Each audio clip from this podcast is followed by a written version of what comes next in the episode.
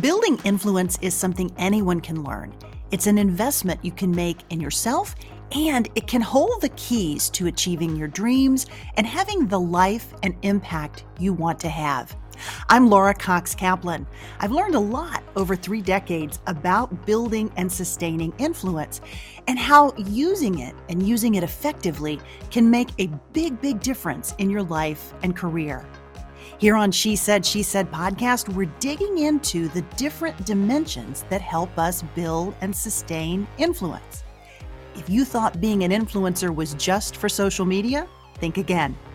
Whether you're starting a business, raising money for a cause, negotiating a promotion, running your household, or trying to connect with those who don't share your views, understanding and using the different dimensions of influence will increase your chances of success whatever your goals may be. Listening to She Said, She Said podcast is a smart, efficient investment you can make in you. I'm really glad you're here and I'm excited we're on this journey together.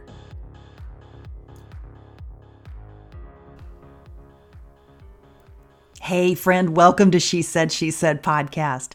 So, last week, I attended one of my very favorite annual conferences that is hosted by an organization called the Policy Circle. The organization helps members to build leadership skills, including helping them become more confident about engaging on issues in a civil, constructive, and impactful manner. How refreshing, right?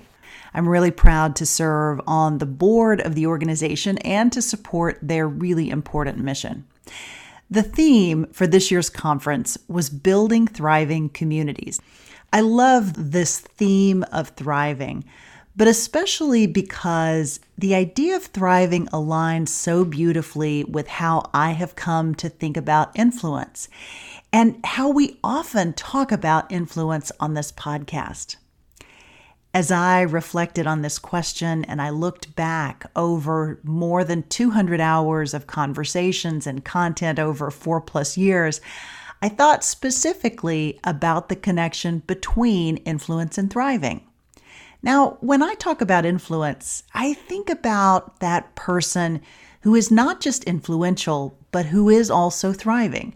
She's thriving because she puts a premium on a few key strategies that not only improve her own life, but also the lives of those around her. It doesn't make her perfect, of course, by any stretch, but it does mean that she's consistently learning from her setbacks and she's doing it all over again with the interest of trying to improve. And then proactively, she's seeking experiences and people who leave her inspired. She doesn't just wait for inspiration to strike, she's actually going out and finding it. She also builds and maintains her influence through those practices and habits that make her the kind of person that others gravitate to. You know, the kind of person others want to work with and learn from and the kind of person who is more likely to build consensus for her goals and her ideas, including, frankly, building consensus with those who don't always share her views. The practices that help us build that type of influence also happen to be the practices that help us to thrive. So, how do influential people really do this? Often I think we think of those things that build influence as being the really big things. But as I've studied this question and the topic more closely, and as we talk about each week here at She Said, She Said podcast, building influence really boils down to lots of what I would consider to be much smaller practices and habits that increase and sustain our influence over time.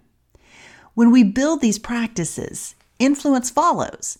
And it tends to stay with us as we pivot and reinvent and evolve in our lives and careers.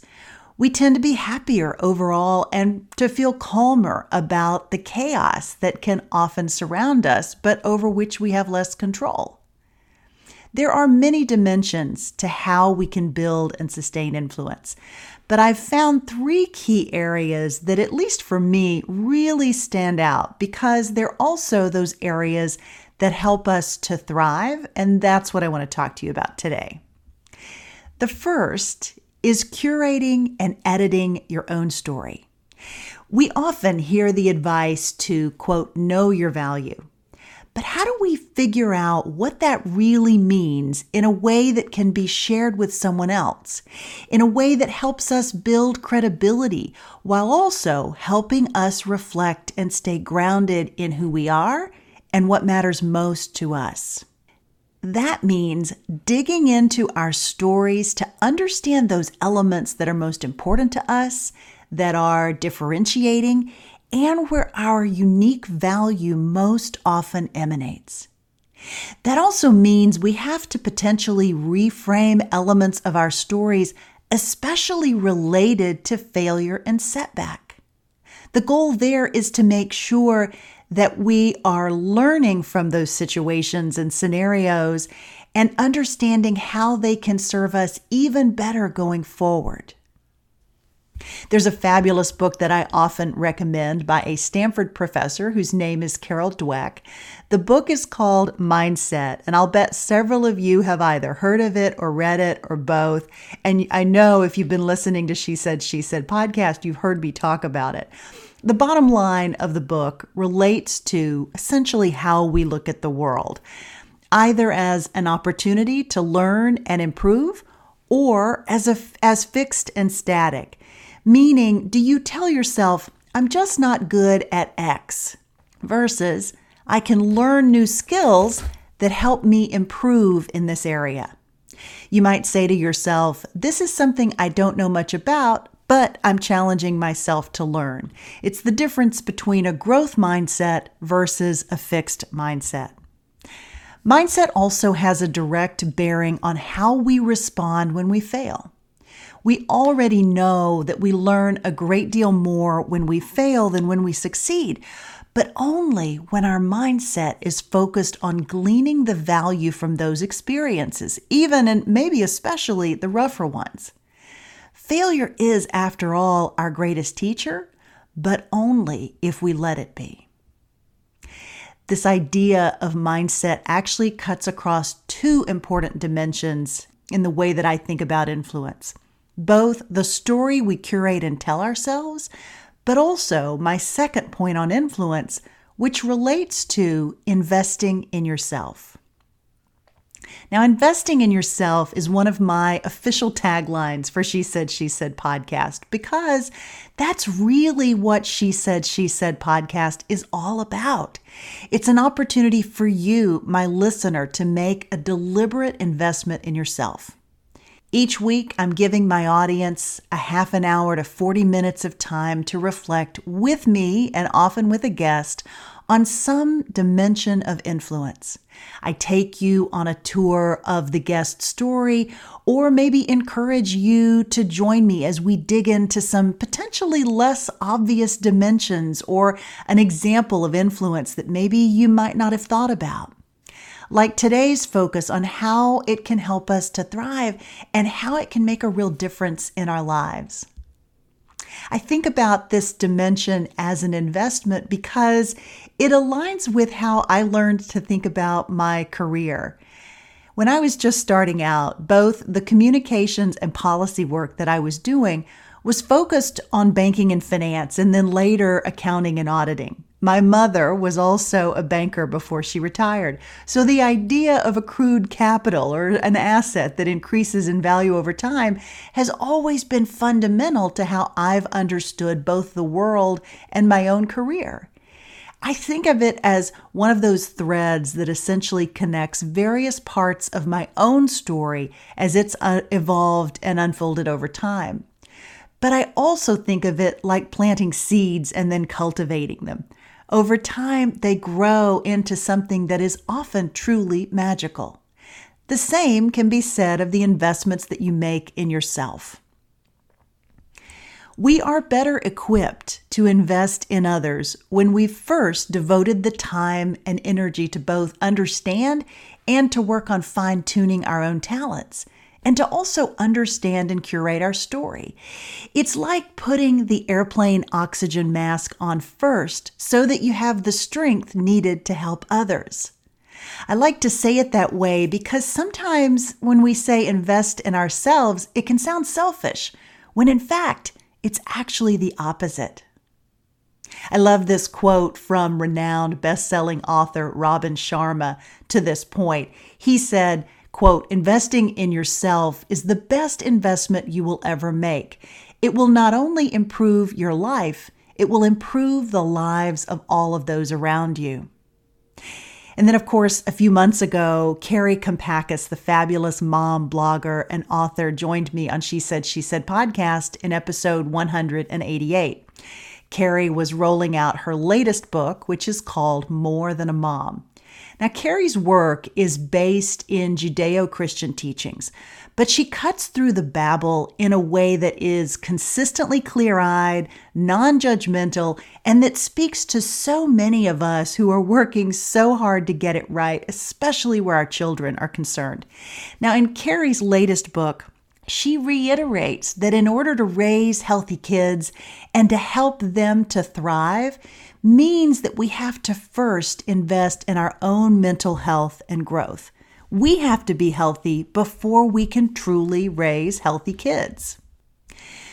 Creating a habit of investing in yourself also helps you become a lifelong learner. That matters because the curiosity and inquiry that accompanies the lifelong learner is actually a component of vitality.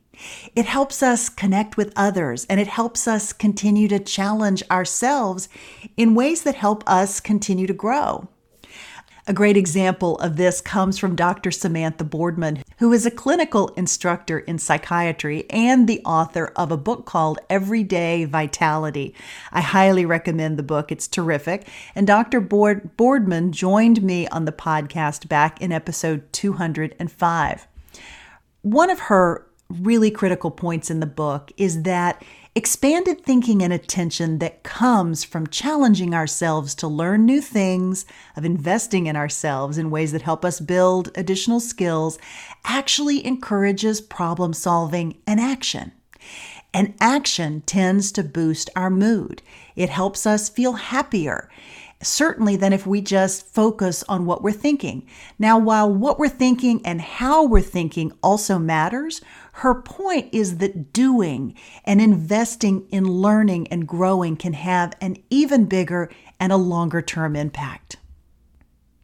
Investing in yourself also means working on ourselves potentially and taking responsibility for our development and figuring out our biggest strengths as well as our weaknesses, and then making conscious decisions about which of those things to double down on and which of those things we might want to work on. It also means proactively seeking those sources and challenges that can teach and inspire you and really looking for those things. Another powerful element of this second dimension of influence as an investment is building influence by investing in relationships and investing in ways that help us really connect with others. Our relationships and the investments that we make in others is such a critical part of any personal influence strategy. A great friend of mine is the head of global sustainability at Goldman Sachs. She is one of my favorite people, and if you know her, you probably agree. Her name is Dina Powell McCormick, and she actually joined me here on the podcast in episode 158. Dina exhibits the power of generosity and of investing in others so clearly as a component of her own influence. I often use her as an example of someone who embodies this spirit of investing in others in a way that not only makes the other person's life richer, but also her own.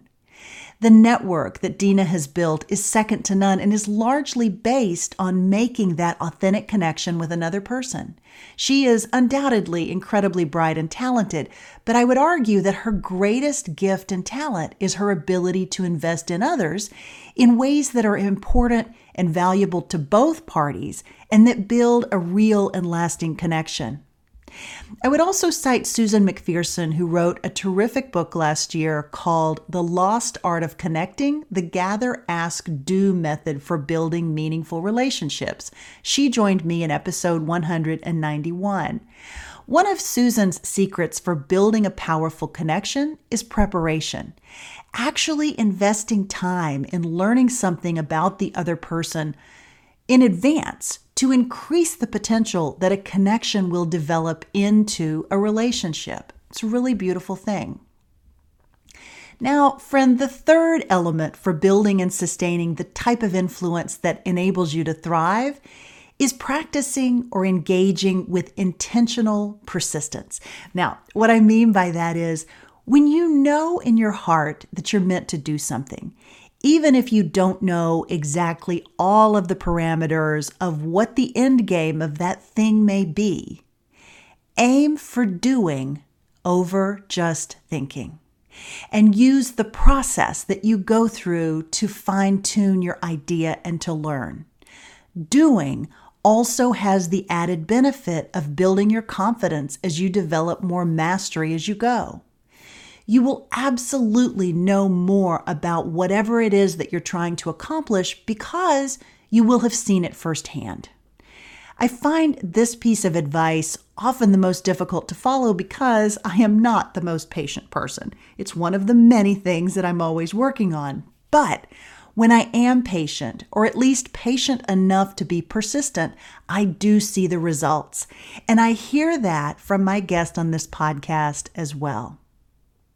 As I think about examples from the podcast, I see this point illustrated most clearly in those stories that relate to failure and setback but also when a guest has stayed focused on that bigger goal, that spark in her heart continues to fuel her and it reminds her she's supposed to do something, even if that something is still a little unclear. That requires, of course, a healthy dose of faith and I would say courage, because for normal people, trusting your gut isn't for the fearless, it's for those who feel the fear and do whatever it is anyway because they know in their heart that they're supposed to. A really great example of this is from one of my favorite stories from this podcast.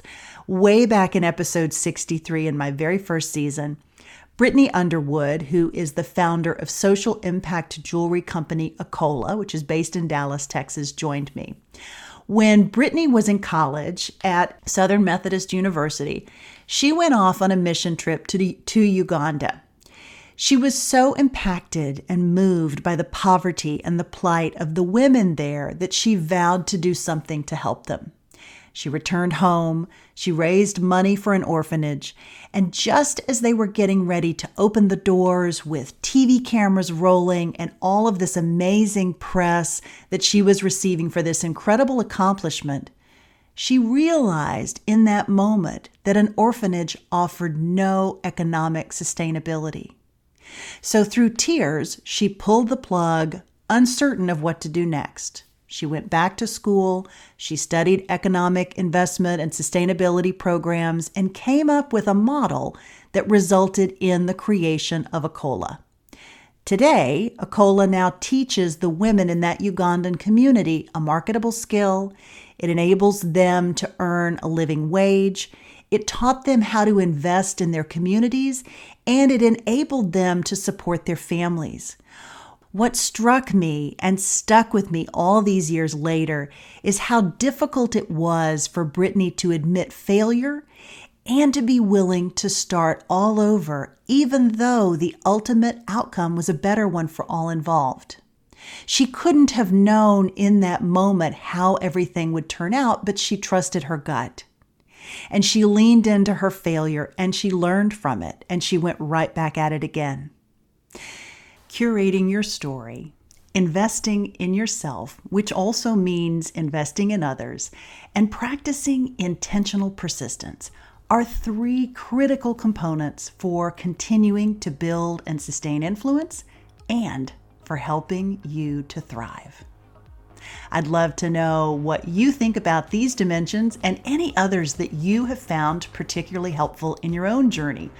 I'd also love to hear your feedback on this or any of our She Said, She Said podcast episodes. So be sure to hop on and leave a review wherever you're listening to this podcast Or you can go to my website at she said she said podcast.com and share your thoughts on the contact me form there. Also, on the website, that is the best place to find the full show notes, which include links to the past episodes that I mentioned here in episode 215, as well as a link to the Policy Circle where you can learn a bit more if you're interested.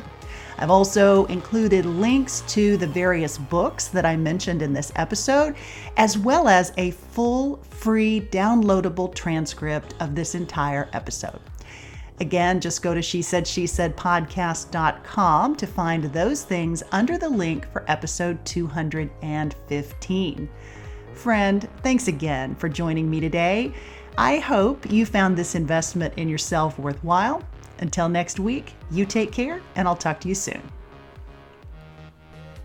She Said, She Said podcast is produced weekly by She Said, She Said Media.